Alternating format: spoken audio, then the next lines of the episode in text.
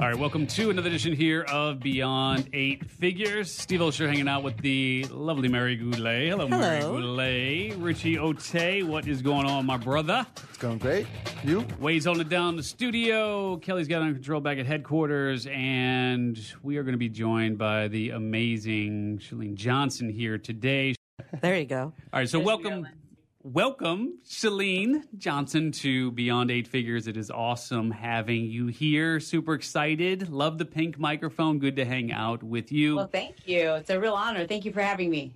Absolutely. And so here on Beyond Eight Figures, we sit down with entrepreneurs who have either exited for more than $10 million or currently run businesses that gross more than $10 million annually and try to get to the bottom of exactly how they started and scaled and in some cases exited from that business. And so will you please share with us how do you meet that criteria? Did you exit from a business or do you currently have a business that grosses more than 10 annually? How, how do you meet that criteria?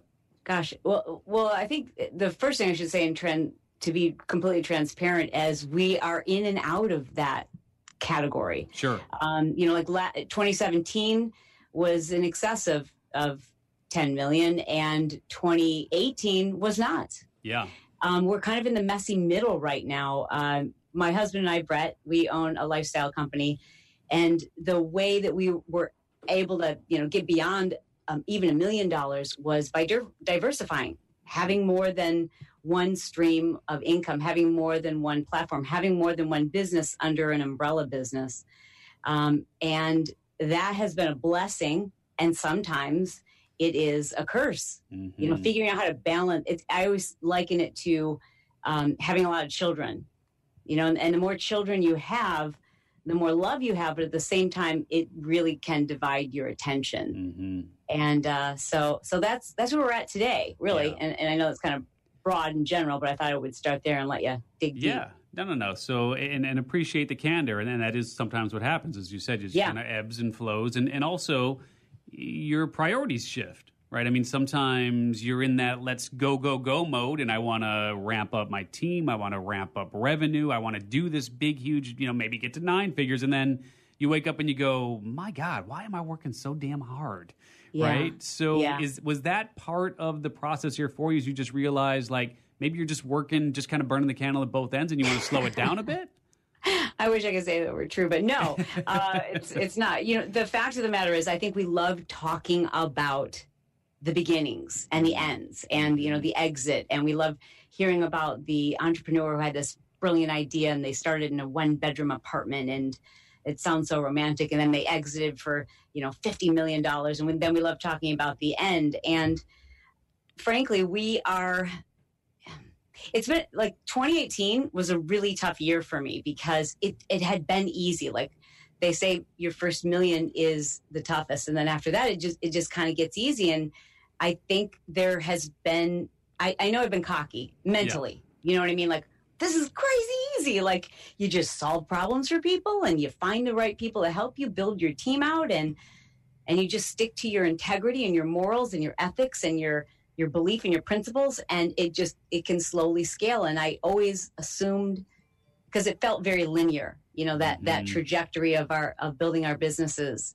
And um, then in 2016 2017 i had a, a health scare um, and decided based on passion to start a new startup. And so we we started a new venture really launched it in 27 end of 2017 end of 2017 really. 2018 was our first what i would consider our first full business year with that new business venture. And i was so devoted to that that it wasn't frankly until the middle of about 2018 that i realized we had so divided our attention and given so much attention to this new child that we had adopted.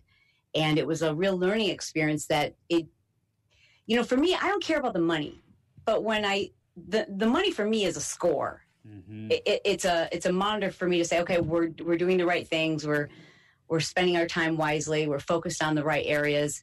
And you know i just sat down with my husband brett and we were really missing the mark financially. And then when we were looking at all the areas that were suffering the most it were the they were everything other than our startup.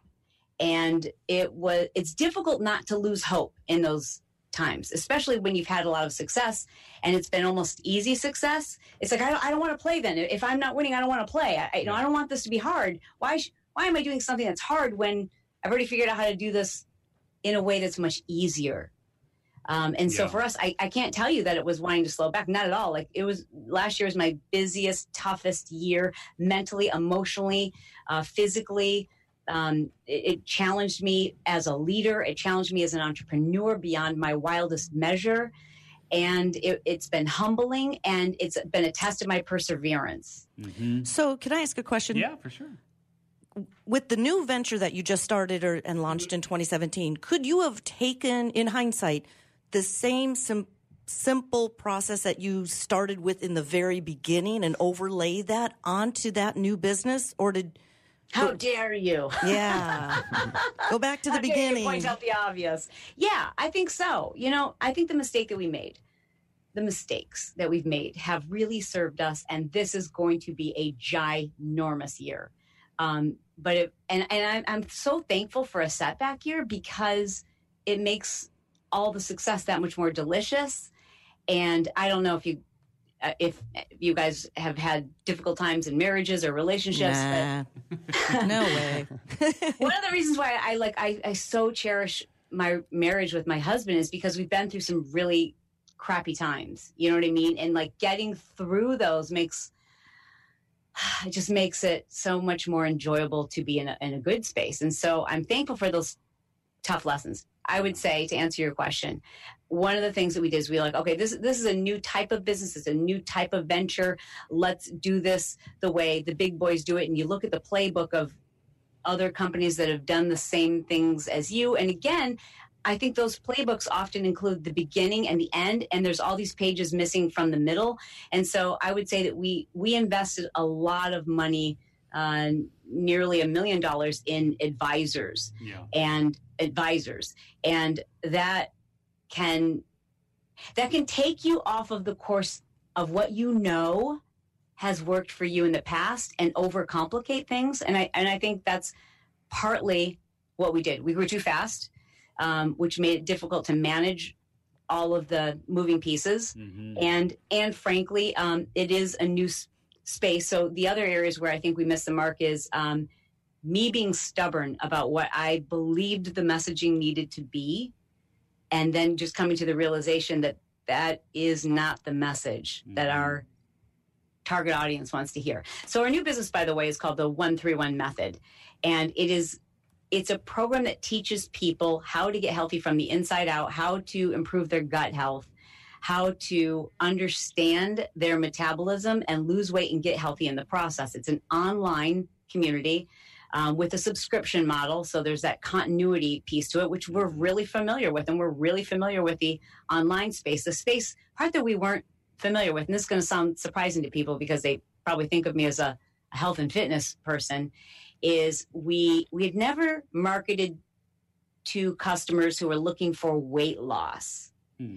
and because I really was hell bent on this program, stepping away from the diet and fitness culture that I think is so unhealthy. I was stubborn, stubbornly um, holding on to a message that you know this is the anti-diet program that we're marketing to people who are looking for a diet. Yeah. You see what I'm saying? It's almost like Mhm. marketing the natural, the natural look to women who are looking for full coverage. Mhm. You know, Right. and and so we really and that was me like i just felt like it was selling out to talk about weight loss even though weight loss is part of the natural progression when people improve their gut health and get healthy from the inside out but it, i was so stubborn about and passionate about that message that it, it cost us a lot of missed opportunities and it was really hard to land the marketing piece Let's um and let's take a, a couple of steps backwards because um, there are people, believe it or not, who don't know your story and don't Uh-huh. know what you've done and all of the Sure. interesting things in the in the health and nutrition and fitness worlds and so on and so forth. Um, so let, let's take a step back. I mean, were you always an entrepreneur? Or did you? Let's take a bunch of steps back. Like, were you always Sure. an entrepreneur? Did you have the regular job? Were you like? Let, how did you get into this world? And what is this world originally, and now what it's evolved into? We just talked about, but I want to make sure that people understand your journey as well because there's a lot of steps here. I know you don't tell that story all the time, mm-hmm. but the steps before the steps that got you here. Yeah, thank you for asking. No, I, I never intended. Well, I've always been an entrepreneur. My my I was raised by an entrepreneur. My dad's had you know 50 different businesses. So growing up, we were always broke because none of those businesses really popped.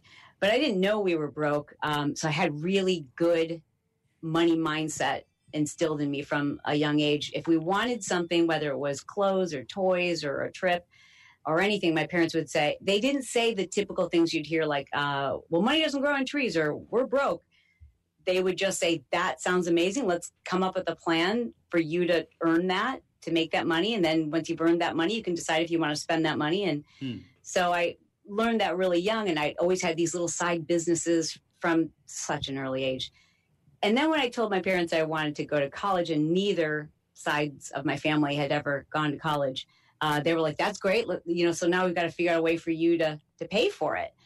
And uh, my dad took me to the an auction, an automobile auction mm. in the state of Michigan. I was eight, I was 15 years old, and I used my own money saved up from odds and end jobs, and bought a used vehicle from the state of Michigan. I bought an orange El Camino and uh, I couldn't drive, but I spent the winter um, fixing it up cosmetically. Had it painted for ninety nine dollars by Earl Scheib, nice. and I oh sold it. Gosh. and I sold it and made about a thousand dollars, and that was like, wow, uh, this is great. So I just continued that process and kept buying, fixing up cosmetically these vehicles from the state auctions because they were all, all state owned vehicles. Hmm. Um, so they had low mileage, but they were just dirty and I would kept selling them and reselling them, and, and I learned a lot about cars. And I learned how, my dad would make me sell it myself. He'd, you know, make me talk to the people who were coming to buy the vehicle and learn everything about the vehicles. And um, I did that all the way through high school, and it was enough to pay for me to go to school. Once I went to Michigan State, I then realized it was really cumbersome to be uh, this 19 year old petite blonde girl meeting men late at night with an exchange of cash looking at vehicles and it was also really inconvenient so i started a business called the all michigan auto swap meet and i mm. rented a, a giant acre of land from the state and every weekend i would hold these giant swap meets where you came as a private owner of your vehicle and people who were in the market to buy a vehicle from a private owner would come and i would you know take a little bit from both parties and that was but really my first business. Um, I also, at the same time, I'm in college, you know, so I'm trying to do all these different things. I, I also was in an MLM. I sold knives door to door. Cutco was that uh, was that a Cutco thing back in the day? Yes. Yeah. That's right, baby. And I I love them. like mm-hmm. I, I, never felt like I sold them. I, I love Cutco knives, but yeah. I did a lot of different things. Um, my degree is in justice, morality, and constitutional democracy. Hmm. Uh, so I, nothing related to fitness, nothing related to exercise or health but I, I, I, I taught fitness classes and went for fun. And I realized like, this is a losing proposition. These women are spending, you know, seven, six, seven hours putting together a class, making a little more than minimum wage for the one hour that they're teaching. Mm-hmm. Uh, so th- this is a losing proposition. I'm going to, but I've got this format that really works. I'm going to, I'm going to sell it to other instructors. So that was my first entry into uh, the health and fitness arena, and it took off. And my husband and I eventually certified 60,000 fitness instructors across the globe in 20 some odd countries. We then started an apparel company. Uh, that went with it and motivational camps and we had distributors all over the united states now and, that was through that was through beachbody right no that wasn't no. that was our own thing that was your own um, thing yeah yeah, wow. so that why... caught the attention of infomercial companies. So that business continued to grow. We were in the largest health clubs in the country, um, and it just caught the attention of all the infomercial companies. One of which was was Beachbody. Now they okay. do consumer workouts, so we had these two businesses where I was doing consumer workouts for them. The first one I did was called Turbo Jam, and it was a number one infomercial in 2004 um, and we made millions of dollars on that, sold tens of millions of DVDs. And that was Beachbody. I was in partnership with them and at the same time running my own business, our own business, certifying instructors. And we were smart enough that when we negotiated, we made certain that whatever consumer products we did, we used a very similar name. Mm-hmm. So we got all that like great SEO and all that, you know, search engine, Mm-hmm. um, people searching for me, et cetera. So it really built our business at the same time. And eventually we just realized we're like bidding on the same terms and, you know, we're fighting for the same customer.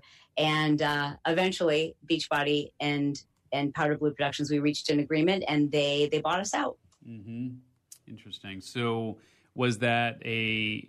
I mean, if you have that sort of traction, one would think on the surface that would be a fairly lucrative exit. Was it? What was that? A almost ten, you know, million I can't exit. disclose. I can't disclose, uh, and I wish I could, but I, I cannot disclose any part of that deal at this time. Um, but I can tell you, it was yeah, we wouldn't have done it if it wasn't, you know, because Mhm. that was my baby. Um, but it was a beautiful deal, and it was it was a great opportunity. And I, I'm still in partnership with Beachbody for uh, the infomercial side of things, which means that I earn a royalty on anything sold, and then of course we have a separate royalty still in place for the businesses that we sold the certification company. But my infomercial PiYo, uh, as of today, is is the number one fitness infomercial on TV, even still. So that's exciting. hmm So, So, the, you know that that's a branch of our businesses, and and then um, what when we freed ourselves up from doing the certification, doing the apparel, doing like all of that, and all of those employees, that side of things, Brett and I then kind of step back into what I was super passionate about, which has always been business. Like I've always said, I don't know how I ended up in health and fitness. It's not what I studied. I did that by accident. I love business and I want to teach people how it is we do this. So we started creating online academies, uh, teaching entrepreneurs from idea inception all the way to um, perhaps a sellout. Like the entire journey we wanted to take care of people and help them understand exactly what we did and how to do this online. Mm-hmm. Mm-hmm. And and so, just so just so we're clear on this, I mean, when you talk about you know PiYo being as, as popular as it is, I mean, do you, do you own that brand? Do you just receive it? Did, did like is it a Guthy-Renker? They like did, like how does that? We work? sold that brand. Yeah. so that great, brand. great question. So that was mm, things work very differently now in the fitness industry. Um, Mhm. You won't. You, I really highly doubt that you'll see anyone ever again create their own brand, bring it to a company, and then sell that brand to an infomercial company because they just don't. It's, it's too expensive. It's a pain in the butt. It's a pain in the butt to have to pay, you know, and and and deal with the intellectual property rights and the ownerships, et cetera. But we, I created PiYo 13 years ago, and then we sold the rights to PiYo to Beachbody, and so I I earn a royalty on sales hmm uh, of both the consumer workouts and the workouts that are in the health club. So we certify instructors on the industry side of things. hmm Yeah, and just so that we're clear now, you you opted to go ahead and, and sort of sort of jump into this online type of, of world, right? I mean, Yeah. was it was it through friendships with people like Brendon and those sort of folks that really opened your eyes to the opportunities here, or how did how did you make that transition into sort of Chalene the brand, so to speak? Yeah. And I think it's interesting because people know me from in, infomercials or books, Yeah. but you know, we, to, if you know, we're talking about money, and it, it's been far more lucrative for us to do our own thing online with academies than it has ever been to do infomercials, Mm. especially today. Like today, it, today is a completely different ball game because nobody watches, nobody, nobody channel surfs. So it's it's a difficult, difficult business to be in. And P.S. There, it's difficult to sell fitness because it's everywhere on an app, YouTube, Instagram, and people give it to you for free. So it's really difficult to sell. Yeah. Um, uh, to answer your question about Brendon and other experts in the industry, I wasn't friends with them. I was a student. So when I when we sold uh, Powder Blue Productions, and I'm like, I'm going to teach people how to do this online. But there's so much I need to know. I, I don't know how to build an email list. You know, we had sold tens of millions of exercise DVDs, and I didn't even have one of those customers' emails Wow. Oh when we gosh. sold Powder Blue Productions, we sold the email list to them as well. So we had to start from scratch, from Mhm. ground zero. And I did not know how to do that. So the first, my first step was to spend a year investing in ed- an education that I didn't get in college. You know, Mhm. certainly learn more about business in a year of of taking every online course and attending every seminar and learning from the experts and paying for private consultations and paying for high end member uh, masterminds to learn how to do all these things and to, and to invest all these things and and then to go through the painful process of figuring out okay now i know all these pieces what order do i build them in. Mm-hmm. and um and so all of the people that you mentioned yeah i was a student of theirs. And eventually you know i think anyone any coach wants to celebrate the student who who has success because they listen to their coach. Yeah for sure. And i'm, I'm a good student. So let so let's take a step back then in terms of there are a lot of people who are and I think a lot of folks just kind of took for granted like oh it, it Chalene of course she can create a, a top rated podcast. Of course you can launch you know it's Marketing Impact Academy right? That's one of the yeah I mean of Correct, course you can yes. launch that course. And you know of course you can get to to having this many followers on it. I mean it, it's Chalene like you but what people don't mm, perhaps understand is that side of the story where you started really just like everyone else, where you started with zero downloads on your podcast, zero subscribers to your email list, zero Facebook fans. I mean, you, mm-hmm. you literally started from scratch. So mm-hmm. take us through how you then developed Chalene the brand, so to speak, in terms of what what did you do first? Then what did you do? Because there's a lot of people who have expertise like you do and look, we live in a new media world. We host an event called the New Media Summit, right, where we teach all about building a scalable, sustainable new media business, right? So, I mean, that's a lot of what we do. But a lot of folks don't understand that, like, the old ways of operating aren't coming back. Like, you, you can't put that's your right. head in the sand and, and pretend that whatever that world was is, is coming back. Like, you have to embrace the the concept here of building a scalable and sustainable new media business, which you right. have done better than most. So so let's go through what did you do? So like what did that look sure. like when you started? Because to get to 10 million and then back to seven or eight or whatever and back to like that's all in this world. That's right. So yeah. take us through what you did and then what you encourage people to think about either through your teachings of MIA and some of the other things that you do because I know you teach this quite extensively. Yeah. But take us through think, the embryonic think, stages of that. I think. Uh, uh, thank you for that question too, because I I do believe that a lot of people look at someone who's got notoriety or maybe a following and they assume like oh this is going to be easy for them and i have so many contemporaries who have twice the number of followers that i did at the time certainly um, more name notoriety. Mm-hmm. Uh, one person I, I, like to share the story because you know we're friends and he knows I share the story. But Tony Horton and I, um, and Tony Horton, the year my book Push came out, um, was also the you know the year that we had sold Powder Blue Productions, and he had a million plus you know, just so many followers and was on every late night TV. Like P90X had become a, a pop culture term. Everyone was mm-hmm. doing P90X. Nobody sure. knew my name. Everybody knew his name. We were with the same publisher and released books at the same time. And my book became a New York Times bestseller, and his became uh, a great book. And I would say the reason why isn't because of that notoriety. It's because we had done.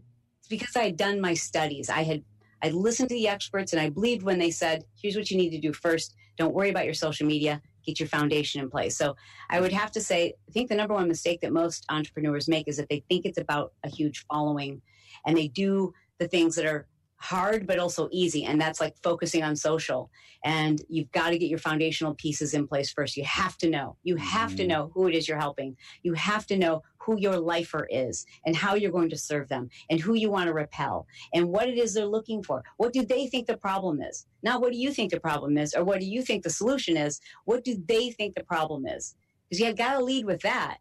And once you know who your lifer is, then you've got to create those foundational pieces that build your email list. So you can take the relationship off of social media because you can't sell on social media. Mm-hmm. You can build a rapport on social media. It's but on your email list, you can sell. And you've got so much more freedom. And that's where that passive income comes in. That's where the upsells, the downsells, the um, the freemiums that build your email list that change people's lives and they're like oh my god this is amazing that i got this free thing from you and it, it gave me this type of transformation i can't imagine what would happen if i invested in you and so we spent those early years, I'd say the first two years, really just focused on building an email, an email list. And if I can give you the first tactical thing that we did, um, Yeah. I'll sure. tell you what we did, and I would tell you how I would do it today because they're different. Uh, and that was I I went on Facebook in December of 2010 and said, "All right, guys, I'm going to help you understand how I create a daily to do list and accomplish my goals in 90 days instead of a year. I'm going to teach you. I call it the push goal system. And if, if you want if you want to sign up and do that, then uh, give me your email address. And for every day for 30 days, I'm going to send you one email a day, just a really quick email, and I'm going to walk you through this process. Now, this was 2010. Mhm. Now, these kind of challenges are a dime a dozen. Yeah. Uh, but that grew our list in less than about two months' time to over 100,000. Wow. Yeah. That's insane. Without any advertising. It was all word of mouth.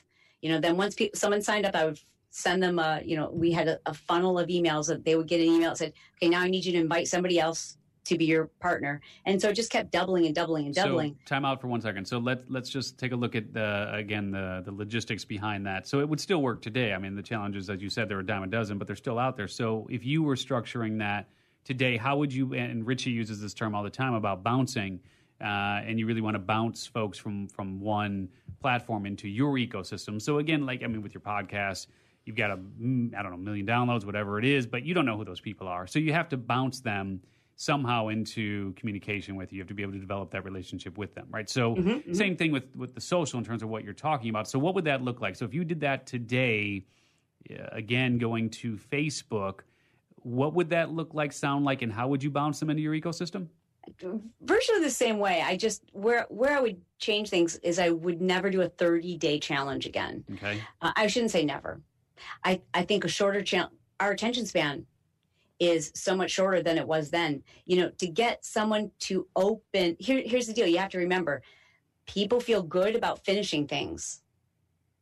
And we feel like we failed or we didn't do it right if we don't finish something. Mm. So I had, if I were to do it today, I'd be setting people up for failure because I, I know people aren't going to pay attention for 30 days for something that they got for free. Mhm. They may pay attention for seven days. So I, I would shorten the length of time. I would make the, um, everything else I would pretty much do the same, but just, you know, a little, a little bit more brand. So how do you, again, just so we're clear on this, how do you get them onto your email list? So if you just do the post so on I'm, Facebook, I'm doing yeah. at the, yeah, so it would be going live.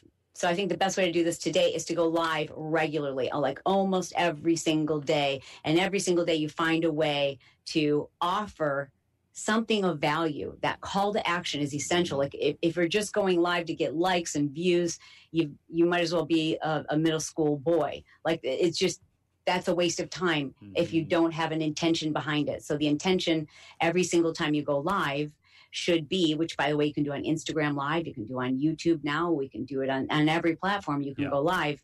And it's really powerful. That is incredibly powerful. Just showing up day after day after day. And you just find something related to what it is you're suggesting people opt in to. And you find something that you can teach that day. And frankly, people love on live when you're just there answering questions for them. A little bit of teaching, a whole lot of interacting, call to action, ri- you know, rinse and repeat, do it the next day. And each Mhm. day that call to action is, guys, if, if this is valuable to you, I've got something that I think you're going to really love. So go to, somebody put this in the comments below, go to blah, blah, blah, and you'll receive, or you'll be automatically signed up for, or you'll be able to download, or you'll be on my, and people will do that and they love it. And Mhm. it's just really key that people remember um, if you aren't using your freemium, it's really not a relationship. Mhm. Right, And when you you say when you say to use it. freemium, I mean that sounds to me like it's a trial that then moves them into some sort of paid program, product, or service. Is that what you mean by the term?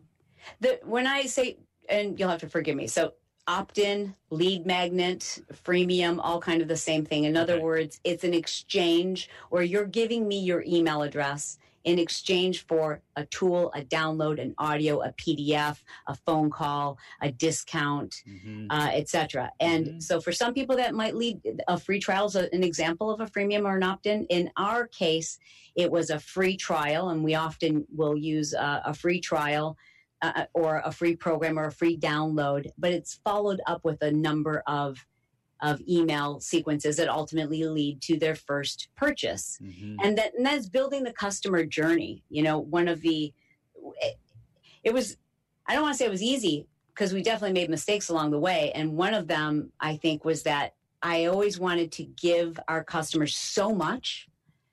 It was almost too big. And I've Mhm. learned that people want to be successful. They, they don't value a lot of content as much as they value their time. Mhm. So the shorter and the more concise the content I can deliver to people, the quicker I can give you results, that has far more value than thinking, oh, I've got to create this big, huge, monstrous thing that's got all these layers and bells and whistles and and modules um, in order for to charge a premium. Uh, the premium is on how quickly can you get people results in the shortest amount of time. Hmm. No, I love that. And so, what what is the size of your email list today? Nine years, fast forward nine years later, approximately. Uh, yeah. So, uh, you know, segmented, it, it, there's different segments. So there's like a health and fitness segment and a, an entrepreneurial segment. And, uh, you know, so it- before I were to combine all of them, we're close to a million. Yeah.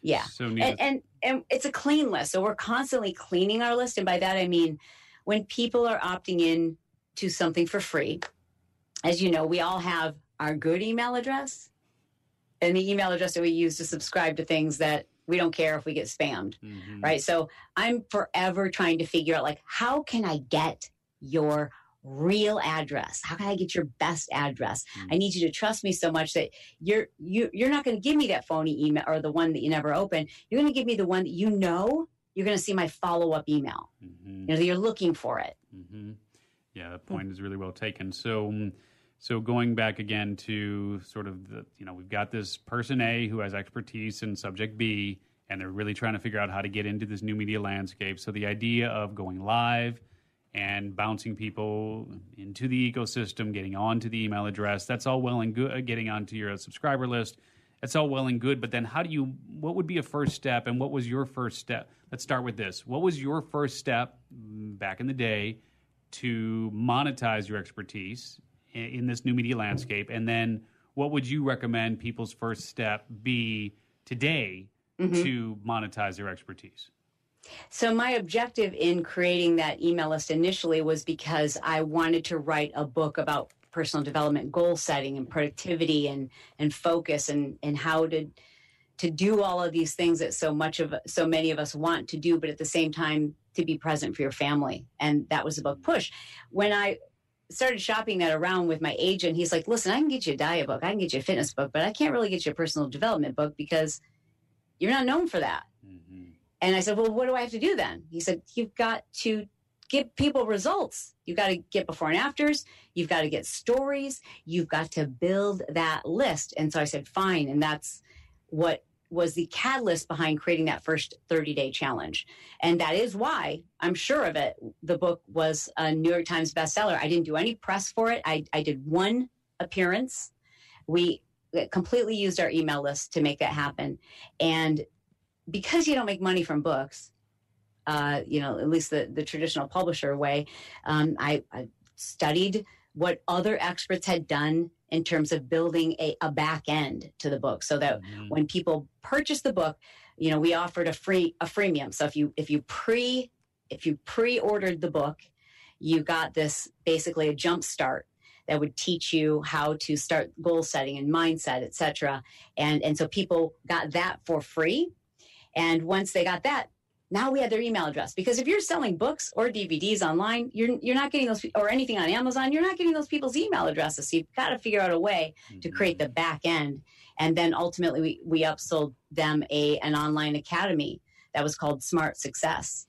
And that was like it was like the book, but the big life version of it, like how you can take this and really affect your finances and your relationships and your time management and your goal setting. And and that was an online academy that we sold for a thousand dollars. And and that was a sequence of emails. That's how we Mhm. did it. And then going live.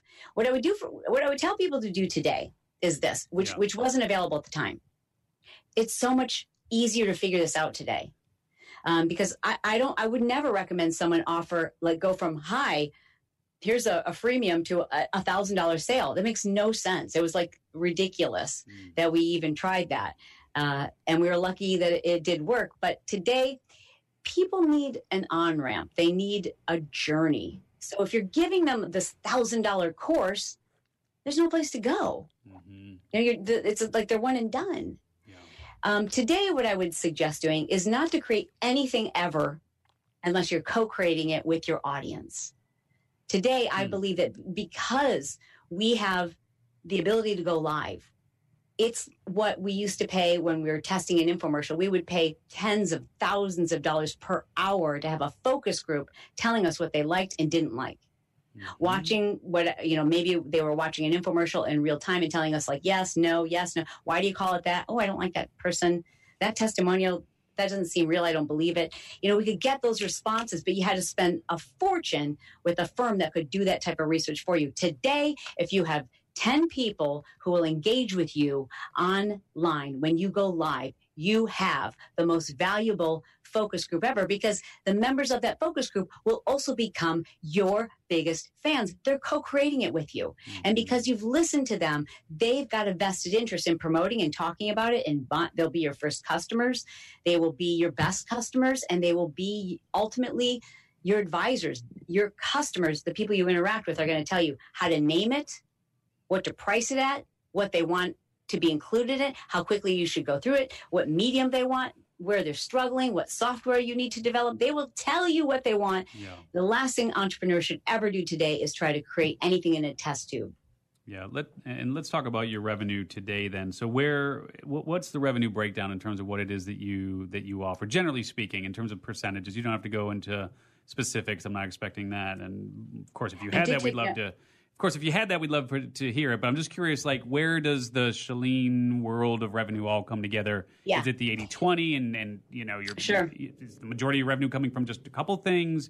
Break, break that yeah. down for us. Yeah. So I, I, don't have percentages. I can guesstimate. Sure. Um, so let me start first with 27, because I almost want to erase 2018. We, we let, we lost focus on some things that were really great generate money generating fun passion projects for for all of us. And because we didn't pay attention to them the revenue dropped there in 2018 but generally speaking uh, about 50% of our revenue is from our online academies. Um, maybe 15% from infomercials. And uh, then i would say another 20% from physical products. Mm-hmm. so that would be like journals and um, accessories water bottles, things that support the one through one method. Mm-hmm. Uh, and, and in 2017, I'm, I'm, sorry, in 2019, uh, the year that we're in right now, we we start we realize, oh my gosh, we've got it. We've got these great online marketing academies that we just need to make sure they're getting our attention to, mm-hmm. and bringing on enough people to support the growth that we need for the one through one method. The one through one method this year, I think will likely be uh, about 40% of our revenue. Wow. And the online academies, hopefully, uh, will be the other 60%. That one through one method, though, is going to take up the majority of my time and efforts, which is interesting because I've just there's a, there was a time in December when I just basically threw a temper tantrum, you know, late at night with my husband. I'm just like, oh, we just need to be done with this. It's it's too hard. I don't I don't want to grow go through this growth period. I don't want to struggle to figure out how to get VC capital because really the long game with the one through one method is in the data. It's understanding how how do we develop out the technology where we, we have all the data on people's um, their eating habits and their weight loss and all the information like where they live and their age and and their interest. Oh that's that's the beauty of this program mm-hmm. but it's also the most expensive piece and it's a piece we don't know enough about. So we've got to make you know enough space for us to find the right investor and to say like okay are, are we committed to doing this and and that's a real it's a struggle i'm going to tell you as an entrepreneur because it's like oh but this is so but this over here is so easy and we can do it in our sleep and it's it's right there mm-hmm. but we also know you know maybe we'll get to 12 15 million if we focus just on our online academies but the potential of the one through one is far greater. Yeah. And for me, it's it's about passion. It's about I'm okay with running on fumes. I believe in it, and I'm. I'm all right with suffering through the messy middle. Um, and it was a difficult lesson to recognize that success isn't always linear. It's kind of up and down and up and down, and um, it's all been a blessing. I love growth. I love challenge. So this is all a good thing. hmm Yeah, points points really well taken. Before I hog them like any more here, Mary or Richard, anything? I don't know we've covered a lot of ground. I just want to give you guys an opportunity to jump in here for Well, sure. I know you build a lot with your husband, and a lot of this is because of that support support system you have for each other. And you said you threw a temper tantrum, but what? How did that? I mean, obviously it turned out because you Yeah. even kind of answered in the end of that question. Yeah. You know, Yeah. So what we did, thanks for asking, because that's true. I didn't really explain what came of that. It was just like I, exas- feeling exasperated. Like I, we, sh- why am I? Why are we working this hard? And we had uh, a year where the revenue just didn't. The revenue didn't reflect our effort, and so we both just like really sat down and we looked at all the different areas of our business and all the things that we had done in the last year and all the money we had spent in areas where we were it was new to us all the agencies that we had hired and we looked at all the other new projects and, and new businesses that had sprouted off of the one through one and we said let's get focused. Let's clear the clutter. Let's pull this project off. Let's pull this project off. It's not time yet. Hmm. And so we removed a lot of the distractions and then we redirected to say where has the majority of our income always come from with the least amount of effort? And let's return a, a, a large portion of our time and our focus to that and let's structure it so that we have x number of days like we really work in season so we have x number of you know weeks really that we spend on each one of these projects and just got back to the basics. Got back to realizing that sometimes when you have a lot of advisors giving you advice you let go of what you know works because you've invested in them and so I, I should take their advice. And and don't get me wrong we got a lot of great advice and and and learn things we wouldn't have otherwise known without great advisors. And I, I just believe in coaches. I believe in mentors. You know I, I just and i'm a good student and i i love the shortcut that that can sometimes provide. But it can also sometimes turn the volume down on your own intuition. Hmm you know and and i think we we just spent way too much money and way too much time on very expensive costly agencies Yeah. um, i would say that was probably the biggest mistake we made in 2018 and then bringing people on too quickly expanding too Mhm. quickly um, doing things that i don't think that we need to be doing for another year or two at least and, until the business you know until we get the marketing right frankly yeah. Mary? Well, I was just going to say, I was going to ask this earlier in the episode. When you started this new business, it's almost as if you looked to other people for the answers that you most likely already had, the two of you had, because you had such a strong beginning. And that's when I had commented, maybe with this new one, if you just did what you did with the first ones and trust Yeah. your gut, trust your instincts on it and your intuition, yeah and put the money in the bank. hmm Yeah, I think a lot of thank you, Mary, for asking that. I think I think a lot of the decisions we made, I would agree. Um, and there are some things that we just didn't know. Like, and I'm trying to give you some examples. Um, Well, I'm sure certain aspects were totally new. Sure, yeah, for sure. And, and those those things, the things that were totally new, where we were outside of our realm of expertise or even experience, were super helpful. But you're 100 percent right that we turned down the volume on doing things the way that we once did. And in fact, one of our advisors, you know, was always saying, um, "You can't operate this business the way you've taught other people to build businesses the way that you built your previous businesses if this is going to be a 20 30 million 40 million dollar business you've got to do things differently hmm and and i was like yeah of course of course and i agree we did do a lot of things differently but i think too many of them we did too fast Right. You mentioned the speed was too much. yes Yeah. Let, let's do this because we're going to, unfortunately, we're going to come up against it here. And, uh, you know, I, I don't want to take up your whole day too, because I know how busy you are and you got a million different things going on. But let's um, let me ask you what may turn out to be more of an emotional question for you from the standpoint of look, I mean, you're you're a beautiful woman. You're in amazing shape. You do all the stuff in the health and fitness world. You have, I mean, a multi-million dollar business, albeit with the ebbs and flows, and it'll get to where it's going to get to in 2019 and beyond. But what what do you still struggle with today? Like, what's what's the Chalene behind the scenes mm. that people don't have I mean 528,000 mm-hmm. followers on Instagram and you look great and you I know you take the makeup off sometimes and this that and the other but what yeah I know right but what's what's the untold story Struggle, yeah uh, oh gosh that's a good question so um, always imposter syndrome mm. right so that's always there um, and you know especially when it comes to health and fitness I oh because I didn't study it because I hadn't intended to have the business and the success that I did, I always felt like, what am I doing here? Someone's going to, you know, check my credentials. So I, I, I end up getting certified from like 12 different bodies because I was like, the more knowledge I have, then the more certain everyone will be that I belong here. Mm-hmm. And I, I still feel that today. I still struggle with imposter syndrome.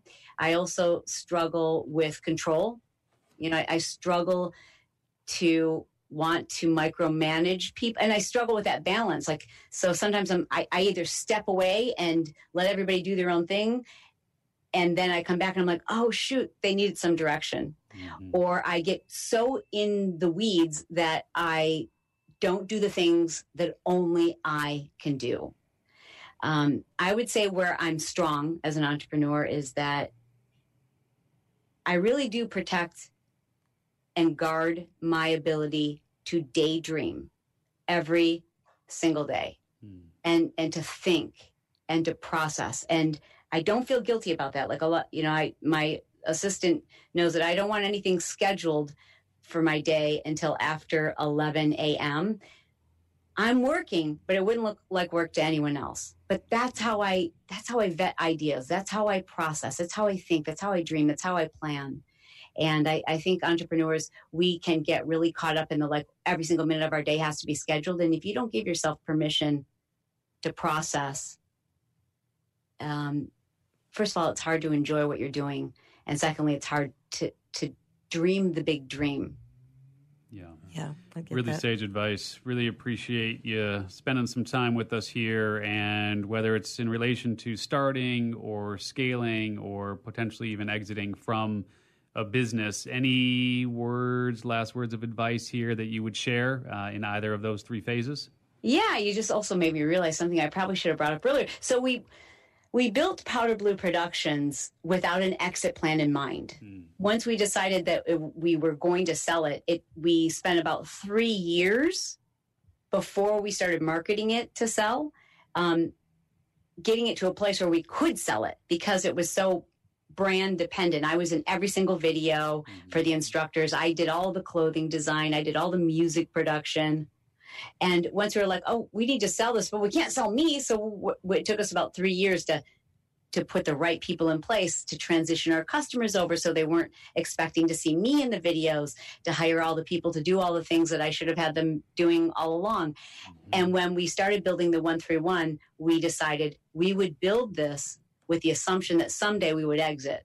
So everything we've done, we've in that regard, we've done successfully to create a brand that isn't dependent just on me. Although I think brands mm-hmm. are, it's important to associate with a, a face or an individual to start with, but all of the moving pieces, the expertise, the registered dietitians, the integrative medical doctors, they are the meat and bones of the program. It's their expertise and um, that that the advice I would give to anyone who's either currently in a business or wanting to start a business is to even if you think I'm going to have this for the rest of my life, someone may come to you mm-hmm. and say we'd like to buy it. So position yourself as if it's it's like your home. Yeah. If you if you keep your home in such a way that you like as if there were going to be a showing because mm-hmm. we all know what that's like. Yeah. You you you just feel calmer. There's less chaos, less clutter, less you know you're and you're ready for guests to show up mm-hmm. and i think if we look at our businesses in that same regard like just assuming just just be prepared that Yeah. someone's going to want to buy your business someday. So you've got to build it in such a way that it's not completely dependent upon you. Yeah, love that advice. And there's a million different ways for folks to get into contact with you. But uh, if if you had to pick a favorite, how should folks connect with you today? Well, your listeners would probably do best with uh, my business podcast. It's called Build Your Tribe. Okay, great. And there I share a lot of, you know, I'm- as you can tell, I'm pretty honest about where we are, what we're doing, and how we're doing it. And I, I believe wholeheartedly in the abundance mindset. I'm going to tell you how I did it. I'm going to tell you how to do it. I'm going to share all of my answers. And that's what I do on Build Your Tribe. On uh, social media, probably Instagram is where I'm the most active, and that's Yeah. Chalene Johnson. Chalene Johnson. Well, Nice. Chalene, we really appreciate you being with us here on Beyond Eight Figures. And uh, we didn't disclose this earlier, but you're actually our second person that we've done this now live on Zoom and did it here in studio because we typically just do it as a live show and then we repurpose it as a podcast. But we just added video to the mix. So thanks for your patience as we got through that. It'll make for a great blooper reel, but we'll. Uh, We'll leave it at that. So for Mary Goulet and Richie Ote and White Wade and Kelly Pelker, I'm Steve Olsher. And thank you, Chalene Johnson, so much for hanging out with us. And we will talk to everybody next time here on Beyond Eight Figures. Take care, everybody.